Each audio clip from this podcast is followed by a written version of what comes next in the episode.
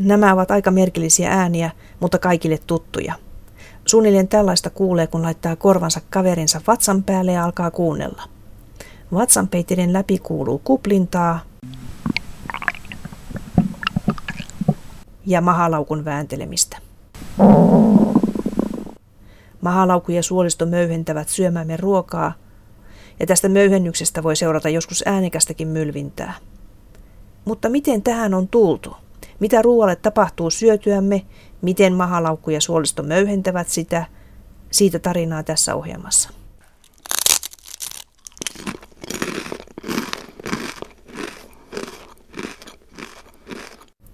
Tässä rouskuttelen näkkileipää, joka on valmistettu viljasta. Viljan lisäksi meille ihmisille kelpaa moni muukin kasvis.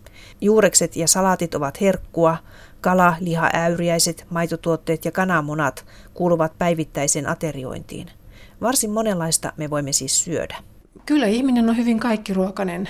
Eli sanotaanko, että kaikki mikä, jos nyt haluaisi hyvin yksinkertaistaa, niin kaikki mikä luonnossa kasvaa, jos ei se ole myrkyllistä, niin kyllä elimistö yrittää sulattaa aika pitkästi kaikenlaisista lähteistä niin glukoosin irti kuin aminohapot irti kuin rasvahapot irti saadakseen ne käyttöönsä. Me syömme, koska meillä on nälkä.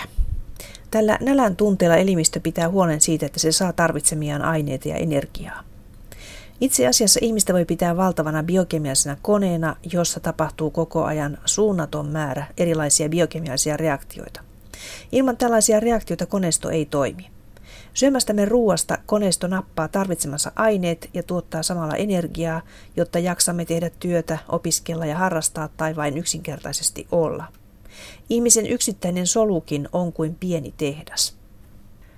Toiselta puolen ihmistä voi ehkä kuvata myös biokompostoriksi, joka ensin nappaa ruokaa, ottaa sitä hyötyaineet käyttöönsä ja lopulta poistaa elimistöstä tarpeettomat kiintojätteenä ja nesteenä. Ja tässä välissä syödylle ruoalle on biokompostorissa ehtinyt tapahtua varsin paljon. Professori Maria Mutanen Helsingin yliopistosta kiteyttää vielä elimistön perusperiaatteen. Elimistö yrittää sulattaa kaikenlaisista lähteistä niin glukoosin irti kuin aminohapot irti kuin rasvahapot irti saadakseen ne käyttöönsä. Tässä siis se, mitä me tarvitsemme. Glukoosia, aminohappoja, rasvahappoja ja lisäksi me tarvitsemme myös useita kivennäisaineita ja vitamiineja. Nämä ovat siis ne aineet, joita meidän pitäisi saada ravinnosta. Mutta miten paljon meidän tulisi syödä? Siis kuinka paljon tarvitsemme energiaa päivittäin? No se riippuu tietysti siitä, että miten iso ihminen on, kumpaa sukupuolta hän on, miten vanha hän on ja kuinka paljon hän liikkuu. Plus sitten tietysti juuri tuo työn energian kulutus vaikuttaa. Et sen takia yhtä vastausta ei voi antaa. Vastaajana tässä on professori Mikael Fogelholm Helsingin yliopistosta. Mutta jos vähän niin kuin vaihteluvälejä sanoisi, niin ja, ja muistuttaa siitä, että naiset tarvitsevat vähemmän kuin miehet keskimäärin, koska, koska naisissa on, samanpainoisissa naisissa on vähemmän lihaskudosta kuin mitä miehellä. Siis miehellä niin lihaskudoksen suhteellinen osuus kehosta on aina suurempi, ja lihaskudos on se, joka erityisesti ennustaa näiden ihmisten tai kertoo ihmisten välisestä energiankulutuksen eroista. Et se on se, joka vaihtelee paljon ja, ja sen mukana myöskin energiankulutus. Ja tässä sukupuoli vaikuttaa tähän lihaskudoksen määrään. Miehellä on suurempi kuin naisella. Paino vaikuttaa, jos on 100-kiloinen ihminen, hänessä on enemmän lihaskudossa kuin 50-kiloisessa, ja 100-kiloinen tarvitsee enemmän kuin 50-kiloinen. Iän mukana taas lihasmassa vähän pienenee, joten hyvin iäkäs ihminen tarvitsee hieman vähemmän energiaa. 80-vuotias 60-kiloinen tarvitsee vähemmän energiaa kuin, kuin 40-vuotias 60 kiloa painava. Että tässä se menee. Nämä ovat siis perusperiaatteet, mutta entäpä jos tämä ilmaistaan kilokaloreina? Miten paljon tarvitsemme kilokaloreita päivittäin? Naiset ehkä kevyttä toimistotyötä tekevä aikuinen nainen tarvitsee jossain siinä 2000 kilokalorin molemmin puolin. Tämä on varmaan se, se missä se suurin piirtein liikkuu 8-9 megajoulua, jos joku puhuu näistä jouleista – ja sitten taas miehet tarvitsevat ehkä muutama sata kilokaloria, 500 kilokaloria enemmän, että 2400, 2500 molemmin puolin. Mutta se vaihteluväli voi olla siis aika suurta. Ei se kovin paljon alle 2000 kilokaloria kyllä ole, koska ihan meidän niin perusenergiankulutuskin, se mikä kuluisi vaikka me liikuttaisi ollenkaan, niin se ei oikeastaan aikuisella ole alle 1000 kilokaloria. Et voi sanoa, että aikuisella pienelläkin naisella alle 1500 kilokalorin vuorokautinen energian tarve olisi äärettömän harvinaista. Sitten kun mennään toiseen päähän, eli sinne yläpäähän, katsotaan mitä siellä voisi olla, niin kun mennään yli 5000 kilokalorin ja jopa yli 4000, mutta ainakin yli 5000, niin on se kovin harvinaista. Silloin me puhutaan miehistä lähes pelkästään ja silloin yleensä on fyysisesti joko hyvin rasittavaa työtä tai pikemminkin urheilua, ammatikseen tekevä tai harrastava henkilö, joko suuri esimerkiksi kehonrakentaja tai joku tämmöinen voimannostajatyyppi. Tai sitten tietysti voi olla vähän pienempikin kestävyysurheilijat pystyvät kuluttamaan kyllä suuria määriä. Kaikkein suurimmat energiankulutukset jonnekin sinne 6-7 tuhanteen kilokaloriin vuorokaudessa, niin ne löytyy tämmöisillä kuin hiihtäjät, pyöräilijät, triatlonistit, jotka siis voi, voi tehdä tuntitolkulla pitkiä pitkiä harjoituksia päivässä ja kovalla vauhdilla.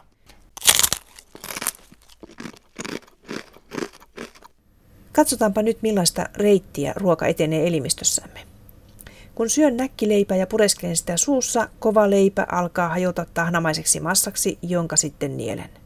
Pureskellessani leipää suussa – Elimistö jo tässä vaiheessa valmistautuu ottamaan sen vastaan. Professori Maria Mutanen Helsingin yliopistosta. Jos sulla on ollut kovin nälkä siinä vaiheessa, kun sä oot tarttunut siihen leipään, niin, niin maalaukku ja jopa, jopa ruoansulutuskanavan yläosa on jo alkanut valmistautua siihen, että nyt tulee näkkileipää, joka tarkoittaa, että ne viestit aivoista, jotka olet saanut sitä kautta, että olet katsonut sitä näkkileipää ja vähän haistanutkin sitä näkkileipää, ottanut sen käteen, saavat aikaan erilaisten ruoansulutushormonien erittymisen jo sinne ruoansulutuskanavaan. Ja sitten kun pureskelet sitä näkkileipää, niin tämä edelleen kiihtyy ja nämä hormonit siinä vaiheessa saa ennen kaikkea suolahapon erityksen alkamaan mahalaukussa, että kun pureskelet ja nielaiset, niin siellä ollaan valmiita ottamaan vastaan.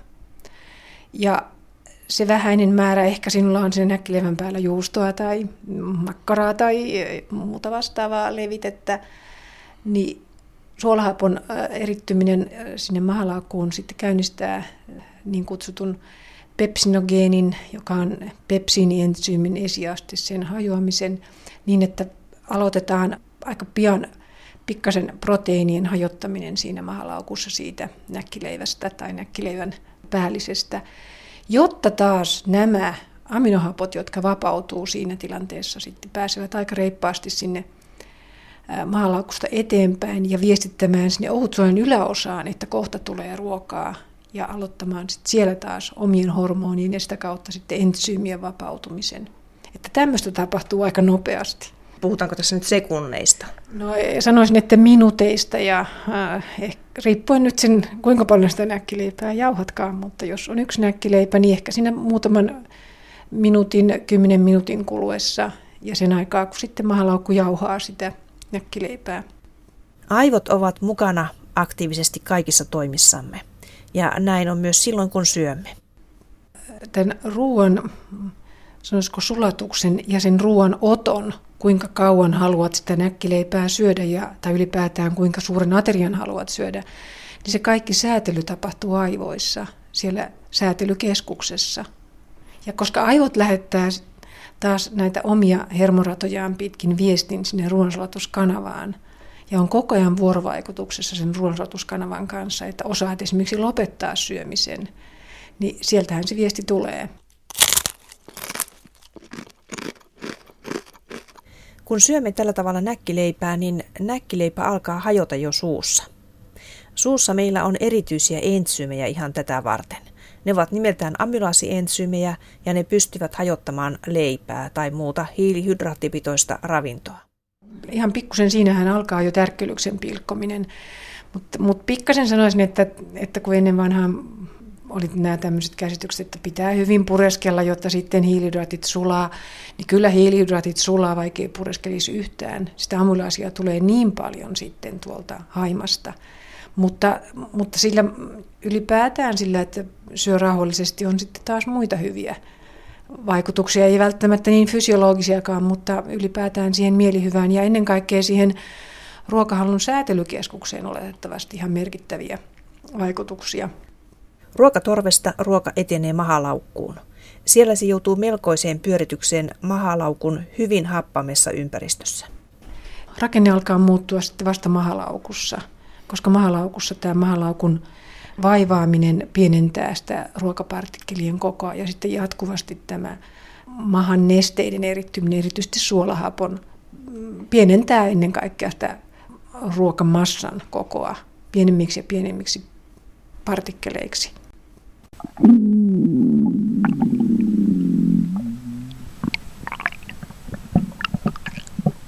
Mahalaukussahan juuri toimii tämä pepsiin ja se vaatii ne happamat olosuhteet, että, että sen toimintahan lakkaa, jos mahalaukussa happamuus vähenee.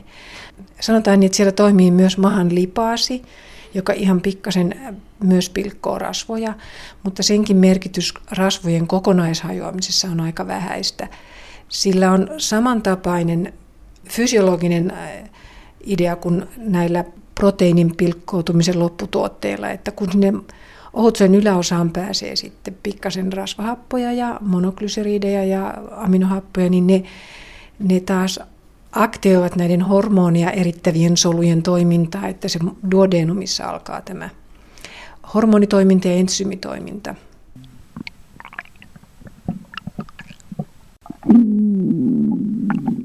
Miten hapan ihmisen mahalaukku on? No ihmisen mahalaukku tyhjänä on noin kolme pH, on se normaali taso. Pikkasen vaihtelua. Sitten kun syödään ateria, joka on, ruokahan on aika neutraalia, niin siinä vaiheessa aterian jälkeen riippuen aterian koosta, niin tämä happamuushan vähenee, eli pH saattaa nousta ihan lähelle neutraaliakin. Ja sen takia se on aika tärkeää, että sinne erittyy koko ajan niitä happoja, jotta se happamuus saadaan sille alueelle, että taas kerran tämä pepsini pääsee toimimaan, jotta se ruoansuotus sitten etenee.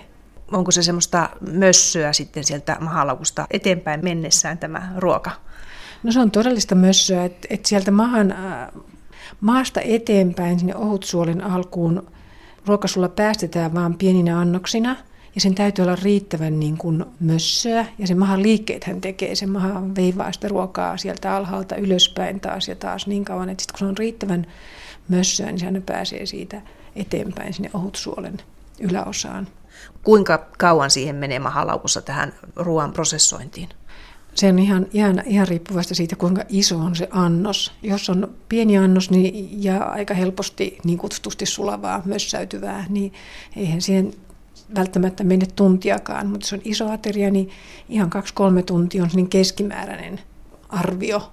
Minkä näköinen on mahalaukku silloin, kun siellä on ruokaa? Siis voiko sitä verrata tankkiin, säiliöön, joka on osittain täytetty ja joka sitten kuplii?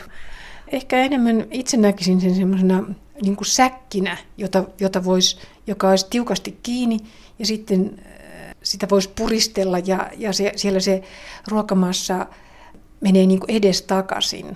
Et tankki on vähän tämmöinen, niin kuin voisiko sanoa, stabiilimpi tila. Ja niin, niin siellä ei käy, koska se ruokamassa liikkuu siellä ihan oikeasti.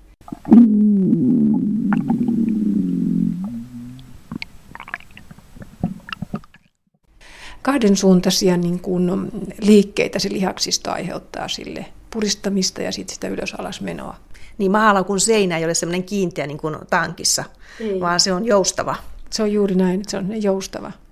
Eli se seinämä venyy. Kyllä, ja sehän on hurjan vahva, että, että jos on joskus nähnyt ihmisen tai sian tai minkä tahansa eläimen mahalaukun, sinne tajua, että kuinka äärettömän vahva se lihaskerros on, koska sen pitää jaksaa tehdä sitä, sitä työtä niin voimakkaasti.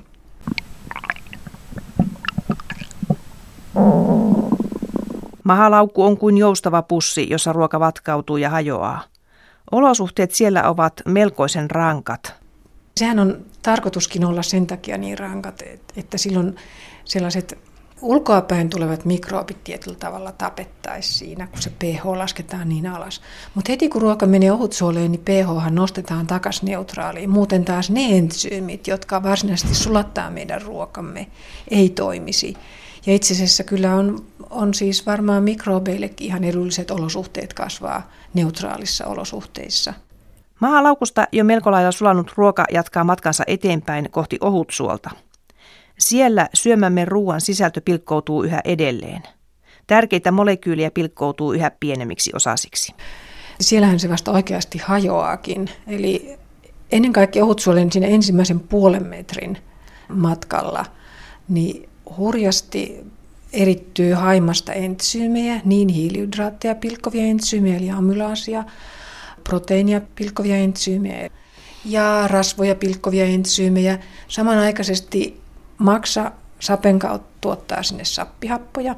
Ja näiden kaikkien erittyminen on nyt säädelty sen mukaan, miten nämä ruoansuotushormonit on aktivoitunut, jotka taas on aktivoitunut siitä, että että ollaan ajateltu ruokaa ja ollaan vähän päästetty sinne maalaukusta vähän aminohappoja ja rasvahappoja. Ja suolen seinämässä tapahtuu tämä yhdisteiden imeytyminen elimistöön, joka me ulkoa käsin olemme ravinnon mukana saaneet. Juuri näin, eli suol, suolta ähm, reunustaa tämmöinen yksisoluinen kerros, epiteelikerros, joka on hurjasti vielä vääntynyt ja kääntynyt ja, ja tehnyt mutkia, jotta se pinta-ala on ihan hurjan suuri. Mutta silloin vasta oikeastaan puhutaankin, että aineet ovat elimistössä, kun ne ovat siirtyneet sieltä ohutsuolen luumenista sen yhden solukerroksen läpi. Koska siinäkin on aika paljon vielä monen aineen kohdalla sellaista miettimistä, että pannaanko eteenpäin vai jätetäänkö siihen. Koska osa aineista säädellään niin, että jos elimistössä on esimerkiksi tarpeeksi rautaa, niin rauta jääkin siihen epiteelisoluun kiinni. Ja kun epiteelisolu uusiutuu kerran viikossa – niin sitten se rauta löytyykin ulosteissa sen solun mukana. Kuinka tehokas tuo prosessi muuten sitten on? Siis jos ajatellaan tätä glukoosin hyödyntämistä ja näiden aminohappojen hyödyntämistä, siis tulevatko ne kaikki käytetyksi? Saattavatko nekin jatkaa matkansa sillä suostossa eteenpäin ja joutua pois sitten lopulta ihmisen elimistöstä ulosteen mukana? No jos ajatellaan nyt juuri glukoosia, glukoosi on just tärkelyksen osana, mutta glukoosi on monissa muissa hiilihydraattirakenteissa Osa näistä on sellaisia rakenteita, että niitä äh, nämä ohutsuolen entsyymit eivät hajota ja sen takia ne menevät sinne paksusuoleen. Ja selluloosa on yksi tämmöinen rakenne. No sitten paksusuolessa juuri nämä mikrobit yrittävät vielä hajottaa niitä aika lailla ja myös sieltä tulee osa energiasta vielä käyttöön. Sanotaan, että imeytyminen on tehokasta niin glukoosille kuin aminohapoillekin sen jälkeen, kun ne on saatu hajotettua. Ja samoin rasvat lähes sataprosenttisesti imeytyy, jos vaan ohut suolen tämä pintakerros on ihan terve. Et siinä ei ole mitään vaurioita. Kun alussa syömäni näkkileipä on vihdoin edennyt ruoansuotuksessa niin pitkälle, että se jättää taakseen ohutsuolen ja saapuu paksuun suoleen, niin siellä mikrobien määrä kasvaa ja nyt paksun suolen mikrobit jatkavat jo melkoisesti sulaneen ruoan hajottamista. Mikrobit hajottavat siis ruokaa edelleen ja näin elimistö saa tärkeitä ruoan ainesosia käyttöönsä yhä tehokkaammin mikrobien tehdessä työn. Paksussa suolessa sulanutta ruokaa odottaa valtavan suuri määrä mikrobeja. Tekniikan tohtori Anna-Maria Aura Teknologian tutkimuskeskuksesta VTTstä. Siellä odottaa puolitoista kiloa mikrobimassaa. Ja tämä ruokasula kun saapuu, niin kuidut, jotka eivät ole vapauttaneet vielä sokereitaan, alkavat hajota. Ja koska kuidut muodostuvat niissä sokereista, tosin eri sokerista kuin tärkkelys, niin sieltä vapautuu sokeriyksiköitä, jotka mikrobisto syö halulla omaksi energiakseen. Samaan aikaan siitä kuidumatriisista vapautuu fenoliyhdisteitä. Rukiista suurena yhdisteryhmänä on fenolihapot, Ferulahappo on, se on yksi parhaimpia ferulahapon lähteitä. Myöskin muodostuu muita happoja. Mikrobisto hajottaa sitä kuidujäännöstä hajottamalla kuidun verkostoa, irrottamalla sokereita, syömällä niitä ja muodostaen lyhytketjuisia rasvahappoja, kaasuja ja pienet fenoliyhdisteet, jotka ovat siellä matriisin, kuitumatriisin sisällä, vapautuvat ja muokkautuvat mikrobiaineenvaihdunta-tuotteeksi. Paljon syntyy siis happoja paksussa suolessa. No siltä näyttäisi ja, ja se tarkoittaa sitä, että jos syömme kasvipitoista ruokaa, niin uskoisin, että myöskin mikrobisto voi paremmin, koska se saa ravintoa ja happamoittaa suolta, koska positiiviset maitohappobakteerit ja bifidobakteerit, ne kestää paremmin happoja kuin patogeeniset mikrobit. Ja tämä voi olla yksi syy, minkä vuoksi kasvipitoinen ravinto on suoliston olosuhteiden kannalta hyvä asia. Entäs jos syö lihaa paljon, miten se poikkeaa nyt tästä tilanteesta sitten, kun on syöty kasveja paljon ja alkaa muodostua näitä happoja, niin kuinka erilainen se tilanne on lihansyöjällä? No, lihansyöjällä on sellainen tilanne, että se jäännösproteiini, joka ei imeydy siellä ylemmässä, niin, niin hajoaa sitten tämän suolistomikrobiston vaikutuksesta, mutta enemmän suoliston loppupäässä alenevassa suolessa. Ja silloin sieltä alkaa vapautua tästä ruokasulasta ammoniakkia ja erityyppisiä amineja ja kresoleita ja indoleita, joiden on todettu ärsyttävän suolta ja myös epäillään niiden olevan yksi syy paksusuolisyövän ilmenemiseen. Ja siitä syystä ei suositella ylenmäärän lihan syömistä tai proteiinin syömistä, koska tämä tasapaino kasvispohjaisen ravinnon ja eläinperäisen ravinnon kannattaisi olla enemmän kasvisvoittoinen. Jo senkin takia, että, että tämä ruokasula etenisi sitten ulostamiseen ja nämä haitalliset yhdisteet pääsisivät pois, jos niitä muodostuu, ja jotta saadaan sitä ravintoa, mitä suolisto tarvitsee ja niitä yhdisteitä, joita suolisto tarvitsee hyvinvoidakseen. Karkeasti sanottuna siis kasvispitoinen ruoka tuottaa suolistossa paksussa suolissa happoja ja lihavoittoinen ruoka emäksiä. No näinkin sen asian voisi ehkä ilmaista. Koko jyvän viljassa on kuituja, joita pidetään hyvänä suolistolle. Juuri ne tuntuvat saavan suoliston sillä tavalla liikkeelle, että sulanut ruokamassa etenee suolistossa eteenpäin. Kuitu on selluloosaa sisältävää ainetta, jota elimistömme ei voi sulattaa kokonaan, vaan osa siitä jää aina sulamatta, ja juuri tällaista sulamatonta kuitua tarvitsee suolisto. Professori Maria Mutanen. Pitkästi periaatehan on se, että selluloosa on, on niin kuin hyvä juuri sen takia, että se ei hajoa. Se sitoo sappihappoja, sitoo monia muitakin sanotaanko haitallisia yhdisteitä, joita sinne paksusuoleen on sitten aikanaan tullut elimistöstä. Että, et, et mun mielestä se ei ole ainoa ruoan hyvyys se, että kuinka paljon siitä saadaan niin kuin energiaa tai rakennus niitä elimistöön, vaan kuinka paljon se myös pitää huolta siitä niin kuin erityistoiminnasta. Selluloosa toimii siis eräänlaisena imupaperina, joka ottaa haitallisia aineita itseensä ja sitten poistuu elimistöstä. Niin, ja kun selluloosa saa yleensä ihmisillä, jos tämän niin kutsutun läpikulku, ruoan läpikulkuajan, me puhutaan ruoan läpikulkuajasta, kun puhutaan siitä, että me ulostetaan säännöllisesti ja suoli toimii hyvin, niin se aina tarkoittaa sitä, että ei ehdi siellä sen tyyppiset haitalliset aineet, mitä siellä aina syntyy elimistössä, kovin kauaa muhia. Eli, eli se on aina hyväksi, että, että suoli toimii säännöllisesti ja, ja tota, juuri selluloosa tässä silloin auttaa. Eli ihmisen täytyy syödä kasviksia, joissa on selluloosaa mukana, jotta tämä ylipäätänsä tämä aineenvaihdunta ja tämä suolisto pystyy toimimaan terveisesti. Sanotaan niin, että, että kaikki eivät tarvitse kauheasti selluloosaa. Heidän suolinsa toimii joka tapauksessa. Mutta suurimmalla osalla on osoitettu se, että juuri kasvikunnasta saatava selluloosa ja mahdolliset muutkin sulamattomat hiilidraattikomponentit ovat hyviä juuri sen takia. Ja tässä voisin, voisin vain mainita, että, että tämä on yksi kohta, mikä saattaa tämmöisillä runsas, nykyisillä muotisuuntauksilla, missä on runsaasti rasvaa ja proteiinia, olla juuri se ongelmakohta – ja sitä ei vielä tiedetä, tiedetä että mihin se saattaa johtaa, jos niin kuin suoliston mikrobisto alkaa muuttua vähän erikoiseksi, jos siellä alkaa niin kuin pitempään muhia asioita, mitä normaalisti siellä ei muhi.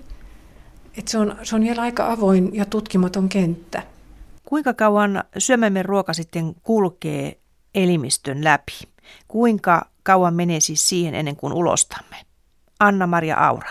Se on hyvin yksilöllistä, että jos syöt ruista säännöllisesti sen 4-6 palaa päivässä, niin todennäköisesti se massa poistuu sieltä noin 24 tunnin kuluttua syömisestä. Mutta jos on tämmöinen paljon lihaa syövä henkilö, jolla, joka kärsii ummetuksesta, niin voi omasta ulostusfrekvenssistään suurin piirtein tietää, kuinka kauan ruoka pysyy elimistössä ennen kuin se poistuu. Englannissa katsotaan, että normaali ruoansulatusaika on 96 tuntia, kun se taas meillä, meillä katsotaan normaaliksi 24 ehkä 48 tuntia. Eli jos, jos ruoka lähtee suusta, niin siellä se ei ole pitkän aikaa. Mahalaukussa se voi olla maksimissaan kaksi ja puoli tuntia. Ja noin neljän ja kuuden tunnin kuluttua syömisestä alkaa saavuttaa mikrobiston, joka on siellä suoliston loppupäässä. Paksusuolen saapumisaika on ehkä noin 6-8 tuntia ja sieltä sitten nopeammin varmaan etenee tuonne poikittaiseen suoleen ja sitten alkaa kasaantua sinne laskevaan paksusuoleen ja sigmaan ja, ja peräsuoleen. Onko se niin, että se on koko ajan liikkeessä siellä se massa? Uskoisin, että on. Ja kyllähän ruokamateriaali ja massa sinänsä jo tekee sen, että suoliston peristaltiikka sitten supistuu. Onko tuo peräsuoli sitten vain semmoinen ulosheittokanava vai onko sillä aineenvaihdunnan kannalta jokin, jokin merkitys? No minä uskoisin, että se on jo ulosheittokanava, että, että kyllä se aktiivisimpia kohtia suolist, paksusuolessa on keekkum, eli se umpisuoli, johon ohutsuoli laskee. Ja siellä tapahtuu se mikrobiston ja ruoan kohtaaminen. Kun ihminen ulostaa, niin mitä se massa sisältää, mitä sieltä tulee ulos? Suuri osa siitä on mikrobi, mikrobistoa. Sitten siellä on sitä sulamatonta kuitu- ja ruokajäännöksiä. Varmasti sulamatonta proteiinia ja sulamattomia kuituja, koska osa kuidusta sen tehtävänä ei ole sulaa, vaan on aikaan saada impulssi sille suolistolle, että liikuta. Että se materiaali on siellä hieromassa sitä suolen seinämää, niin silloin se suoli tietää, että nyt pitää supistua ja saada tämä tavara ulos. Et kyllä se on semmoinen sekamelska siitä, mitä on, on syöty ja siitä, mitä on matkan varrella mukaan kertynyt. Myöskin ihmisen omia, omaa limaa, musiinia. Siellä on varmasti entsyymijäännöksiä matkan varrelta.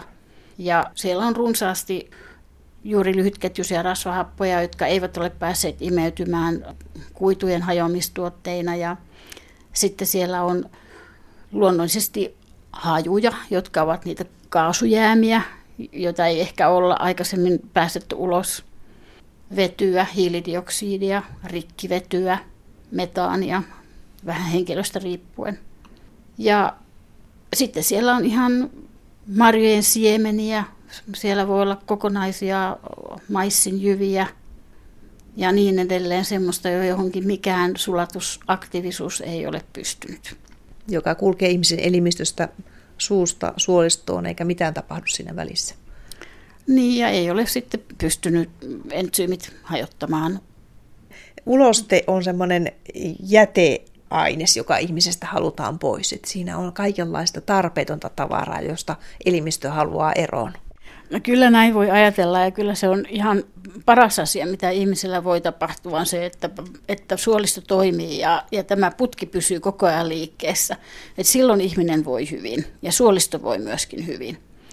Ja tähän kannattaa kiinnittää huomiota, oli minkä ikäinen ihminen tahansa, että sitä kasvimateriaalia sinne päätyy ja sitten suoliston liikkuvuus pysyy kunnossa.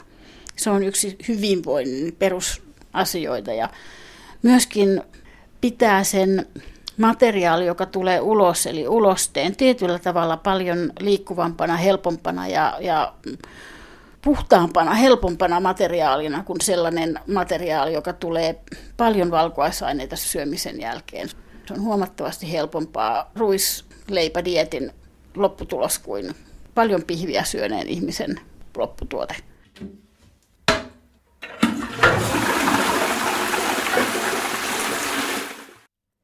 Ravinnossa pitäisi olla siis myös sulamatonta selluloosapitoista ainetta, jonka tosin huuhtelemme lopulta vessanpöntöstä alas, mutta joka on suoliston terveydelle hyväksi.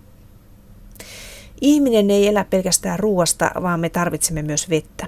Energiaa vedestä emme saa, mutta kaiken kaikkiaan vesi on elämän perusedellytys. Professori Maria Mutanen. No veden merkitys kaiken kaikkiaan on se, että mehän olemme suurimmaksi osaksi vettä. Koko elimistöhän on suurimmaksi osaksi vettä kuitenkin ja kaikki reaktiot, kemialliset reaktiot tapahtuvat vesiliuoksissa. Meidän solun sisältä suuri osa on vettä.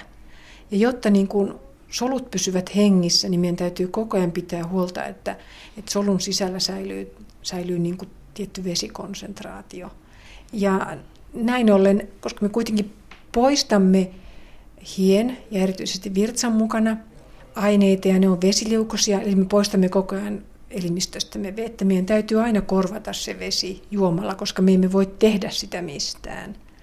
Et vesihän on, vaikka me ei kutsuta sitä ravintoaineeksi, niin sehän on aivan äärettömän, se on yhtä tärkeä kuin mikä tahansa muu ravintoaine, että ihminen niin kuin saa vettä ja kyllähän me se kaikki tiedetään. Et ihminen säilyy ilman ruokaa vaikka kuin aika, aika lailla monia monia viikkojakin, mutta ilman vettähän ihminen ei säily juuri, juuri ollenkaan. Onko joku optimimäärä, mikä vettä pitäisi nauttia päivittäin? Optimimäärän kyllä kertoo jokaisen ihmisen janokeskus, että silloin juoku on jano, mutta ei, ei ole mitään niin kuin fysiologisia perusteita sille, että meidän pitäisi juoda litra tai kaksi tai kolme tai viisi. Yleensä se on semmoista litrasta kahteen ihmiset ja, ja eikä se ole sitä juomavettä, vaan se on myös kaikki, mikä tulee niin kuin muissa nesteissä. Kahvina, teenä ja mehuna ja niin edelleen. Niin, ja jogurtissa on kaikki, missä on vettä, keitot, ihan mitkä on siis vesi, vesi liukoisessa muodossa olevia asioita. Miten me sitten käytämme sen energian, jonka saamme käyttöömme edellä kuvatun pitkän ruoansulatustapahtuman lopputuloksena? Ihmistä voi verrata tässä vaikkapa autoon.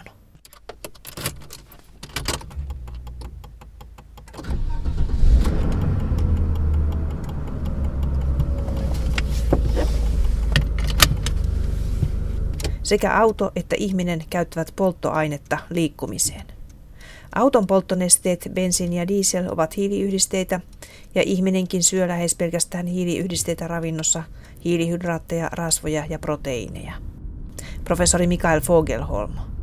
Ihminen toimii osittain samalla tavalla kuin auto. Äsken kun puhuttiin niistä asioista, jotka vaikuttaa päivän energian tarpeeseen, niin sehän on oikeastaan sama juttu, kun me puhutaan auton bensiinin kulutuksesta.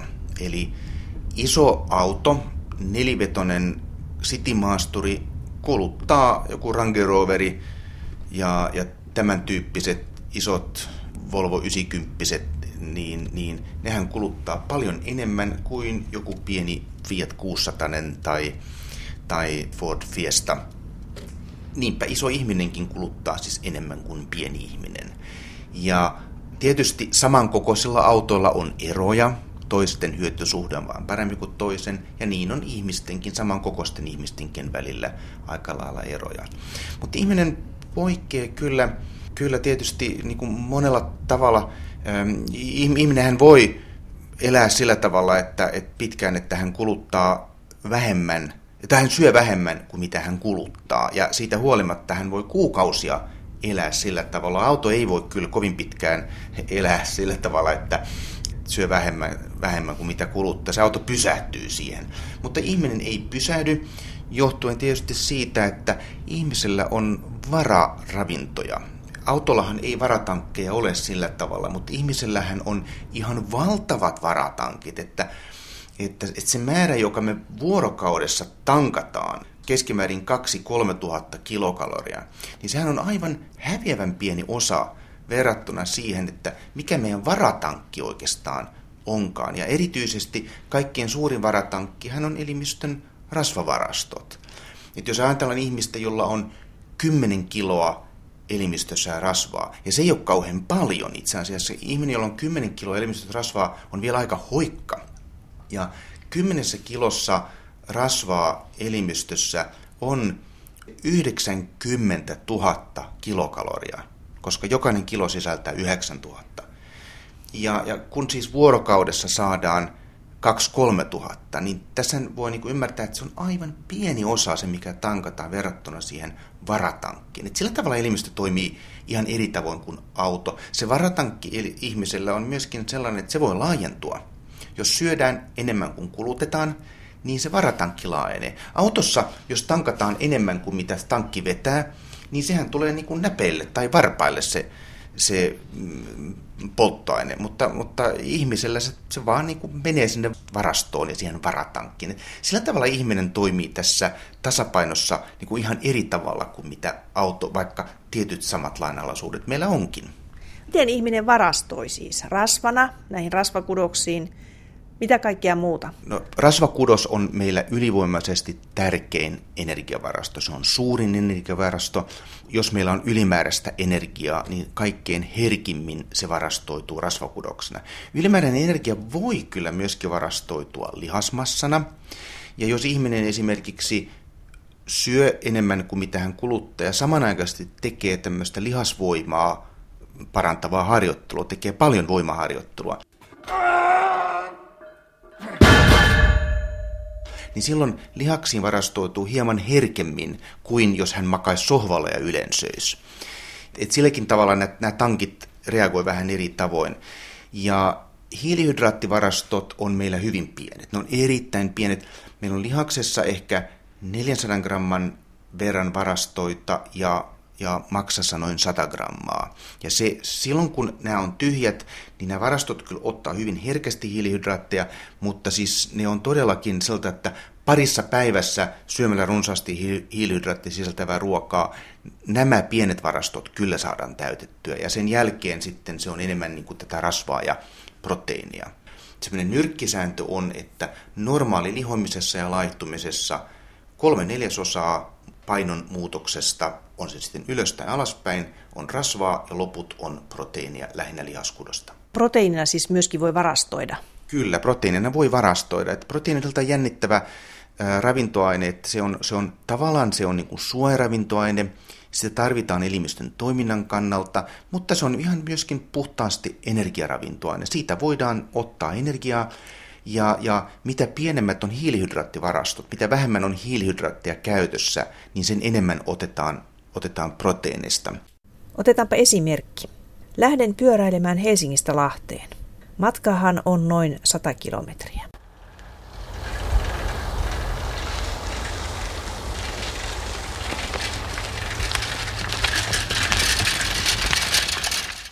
Pyöräily Helsingistä Lahteen. Niin ensinnäkin voisi sanoa, että että se ensimmäinen kysymys tietysti tulee, että millä vauhdilla tulet pyöräilemään. Nimittäin jos olet kilpapyöräilijä ja heität sen Helsingistä Lahteen menevän 100 kilometriä sinne kolmeen, kolmeen ja puolen tuntiin, niin ehkä et tee sitä, mutta leikitään, että tekisit sen. Niin tämmöinen kilpapyöräilijän energiankulutus, se lähtisi varmaan liikkeelle siitä, että yli puolet energiasta siinä alussa otetaan hiilihydraateista – alle puolet, jonkin verran alle puolet otetaan rasvoista ja aivan vähän otetaan proteiineista. Proteiinin merkitys on kovin pieni tässä. Kun tämä matka etenee, mennään sinne lähemmäksi kolme tuntia, ylitetään se kolme tuntia, pikkuhiljaa lihaksen hiilihydraattivarastot hupenevat ja ne korvautuu sillä, että koko ajan niin hiilihydraattiosuus tästä polttoaine valikoimasta pienenee ja rasvojen suurenee. Niin, että kun pyöräilijä kolmen ja puolen neljän tunnin kuluttua on Lahdessa perillä, niin hän käyttää siinä perille tullessaan enemmän rasvoja kuin mitä alussa ja vähemmän hiilihydraatteja kuin mitä alussa. No sitten jos joku lähtee ihan retkeilemään, käyttääkin siihen 12 tuntia, ottaa välillä taukoja ja hyvin rauhallisesti pyöräilee, niin silloin oikeastaan melkein koko matkan aikana, ellei nyt ole kauheasti sokeria tankannut silloin aamulla, mutta että leikitään nyt, että ei ole syönyt kauhean isoa ja sokeripitoista ja hiilihydraattipitoista aamiaista, niin että veren sokeri ei ole kauhean korkealla kun lähtee, niin silloin lähdöstä saakka, kun vauhti on rauhallisempi, elimistö haluaa käyttää rasvoja, elimistö pystyy käyttämään rasvoja ja elimistö käyttää rasvoja. Ja niinpä rasvojen osuus voi olla koko sen 12 tunnin aikana aika lailla semmoinen ehkä kolme neljäsosaa siitä energia, energialähteestä. Eikä siinä välttämättä isoja muutoksia tapahdu 12 tunnin aikana, koska nyt tämän hiilihydraattivarastojen käyttö on sen verran vähäistä, että ne ei oikeastaan ehdi hiipua, ei ehdi ehtyä mihinkään. Eli tässä niin kuin nähdään, että kun se vauhti, millä lähdetään liikkeelle, se vaikuttaa. Kun se on kovempi, käytetään enemmän hiilihydraatteja, vähemmän rasvaa, mutta kun matka jatkuu pidemmälle, niin kovalla vauhdilla, reippalla vauhdilla tämä seos muuttuu koko ajan rasvavoittoisemmaksi. Hitaasti liikkeelle lähtemällä ei oikeastaan kuluteta enemmän rasvoja ja se muutos on paljon pienempi kuin miten tässä reippaassa vauhdissa. Jos autot toimis näin, niin mitä se tarkoittaa? Se tarkoittaa sitä, että autoissa olisi kaksi tankkia, toisen tankataan diiseliä ja toiseen bensiiniä. Ja, ja silloin kun auto lähtee liikkeelle kovaa, mennään moottoritietä Lahteen, niin silloin käytetään enemmän bensiiniä kuin diiseliä. Ja kun se bensatankki alkaa vähän hiipua, niin koko ajan sen dieselin osuus suurenee. Mutta kun ajellaan vanhaa Lahden tietä rauhallisesti, niin käytetään enemmän diiseliä ja se seos ei oikeastaan muutu mihinkään. Tämä se tarkoittaisi niin kuin vertailuna. Toisin sanoen ihminen pyöräillessään 100 kilometriä Helsingistä Lahteen, niin hän aika paljon on sen päivän mittaan ehtinyt käyttää niitä rasvavarastoja. Eli se rasvaosuus on merkittävä. Se on erittäin oleellinen kestävyysjuoksija, kestävyyssuorituksen tärkein energianlähde silloin, kun ei ole kysymys kilpailutyyppisestä suorituksesta, on rasva. Ja kestävyysurheilija, kun hän harjoittelee, niin itse asiassa kestävyysurheilijoiden harjoittelun yksi pää tavoite on parantaa elimistön kykyä käyttää rasvoja energianlähteenä, koska sitten taas nämä arvokkaat pienet hiilihydraattivarastot, niitä tarvitaan silloin, kun liikutaan kovaa. Ja kun katsoo vaikka maratonjuoksijoita, niin, niin siis arvokilpailujen maratonjuoksujen voittajat, niin niillä on ollut kyllä viimeisellä kilometrilläkin sitä lihasten hiilihydraattia käytettävissä. Ja ne, joiden vauhti hiipuu pahasti jossain siellä 30 ja 40 kilometrin välillä, niin niillä nämä hiilihydraattivarastot ovat enemmän tai vähemmän lopahtaneet. Koska pelkkien rasvojen varassa ei voi liikkua kauhean kovaa. Ja tähän jälleen, jos tekee autovertailuja, niin, niin tämähän olisi vähän kuin, että dieselillä auto liikkuisi vain korkeintaan 150 kilometriä tunnissa, mutta bensiinillä 200 kilometriä tunnissa. Missä elimistö tekee sen päätöksen, että mitä, mitä energiavarastoa nyt otan käyttöön? Se on hyvin pitkälti hormonien säätelemää, hormonien ja, ja entsymitoiminnan säätelemää. Ja ja, ja siihen taas vaikuttaa se, että minkä kokoiset nämä meidän energiavarastot on, erityisesti se, että onko käytettävissä hiilihydraatteja, ja myöskin tietysti siinä, että onko juuri saatu hiilihydraatteja elimistöön. Että nämä on niin kuin kaikkein tärkeimmät, ja siellä sitten ovat tämä tämmöiset erilaiset adrenaliinit ja noradrenaliinit, jotka tähän vaikuttavat. Että tässä on paljon tämän tyyppisiä asioita, että sitä voisi pitää ehkä enimmäkseen tämmöisen niin kuin hormonaalisena reaktiona, ja ja miten yksilöt sitten reagoivat, niin siihen tietysti vaikuttaa esimerkiksi sellainen asia, että minkälainen lihassolujakauma meillä on. Sellaiset ihmiset, jotka on perinnyt paljon tämmöisiä hitaita tyypin yksi lihassoluja, niillä on sen tyyppisiä entsymiä siellä, jotka tehostaa rasvojen hapettamista ja rasvojen kuluttamista energiaksi. Ja, ja, ja silloin samassakin vauhdissa, samassa hormonitasapainossa nämä henkilöt käyttävät enemmän rasvoja.